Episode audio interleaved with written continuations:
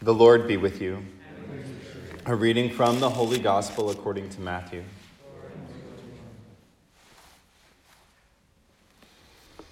Jesus went around to all the towns and villages, teaching in their synagogues, proclaiming the gospel of the kingdom, and curing every disease and illness. At the sight of the crowds, his heart was moved with pity for them because they were troubled and abandoned, like sheep without a shepherd. Then he said to his disciples, The harvest is abundant, but the laborers are few.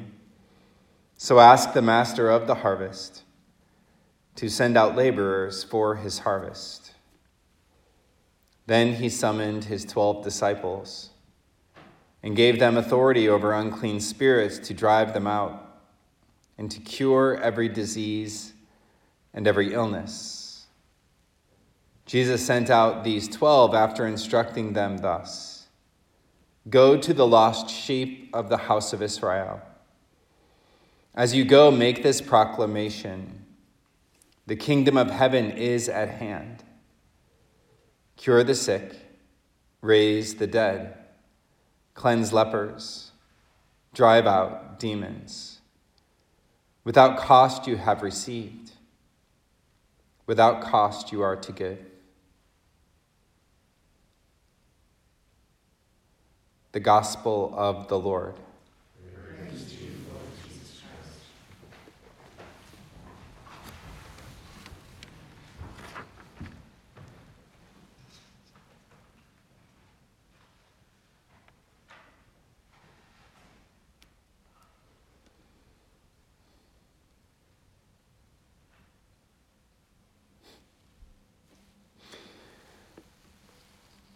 Isaiah's prophecy is it is a focus of this Advent season, and I'm going to reflect a little bit more about that during our adoration meditation, but but it is a proclamation of hope to the people of Israel in exile who have been separated from the Lord and separated from the temple and and so he's constantly pointing to this virtue of hope that and all the things that will happen. He says, On that day, your flock will be given pasture, and the lambs will graze in spacious meadows. The oxen and asses that till the ground will eat silage tossed to them with shovel and pitchfork. Upon every high mountain and lofty hill, there will be streams of running water, that, that everything's going to be okay that everything's going to be okay. Because the Lord is going to deliver you. And, and then in the gospel reading, there's this scene where our Lord summons his 12 disciples and he gives them authority and sends them out to proclaim to the lost sheep of the house of Israel that the kingdom of heaven is at hand.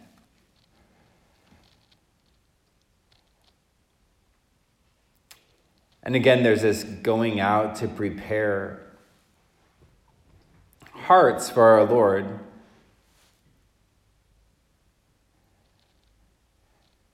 That he may enter into their life because the kingdom of heaven is at hand means that the fulfillment of everything that Isaiah talked about is here. And the fulfillment of everything that he talked about is here. And each year, as we enter into this Advent season, is a time for us to reflect on that and, and, how the kingdom of God is at hand and everything that we need is here. That if we desire to be free, if we desire to have joy, if we desire to, to love rightly, that we have everything that we need because this person, Jesus, has entered into our life and he's entered into our hearts, that he is present in the world.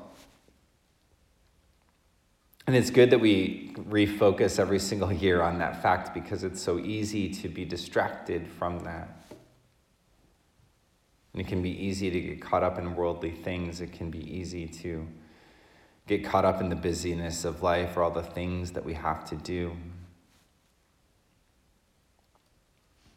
And we forget this very simple order. This very simple order in, in this simple ordering of life that, that our Lord gives again to his disciples as he sends them out. He says, Without cost you have received, without cost you are to give. Now, he doesn't say, Without cost you are to give so that you can receive. That, that the first thing is that we've received something from our Lord, and that our Lord has given his life without cost, that he's given everything.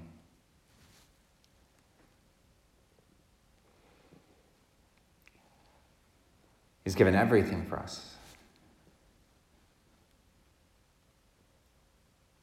And stopping to reflect on that means that uh, our hearts can be filled with gratitude, and that gratitude can move us in lives of service to others, that gratitude can move us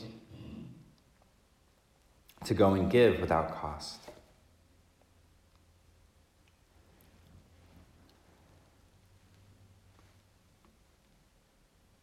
And so today, let us pray that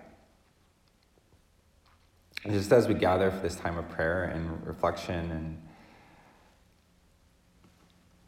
that we truly recognize the ways that our Lord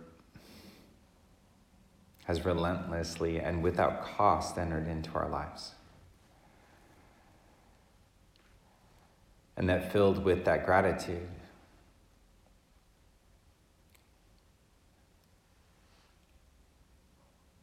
we may move forward towards Him. And in service to those that He's entrusted to our care.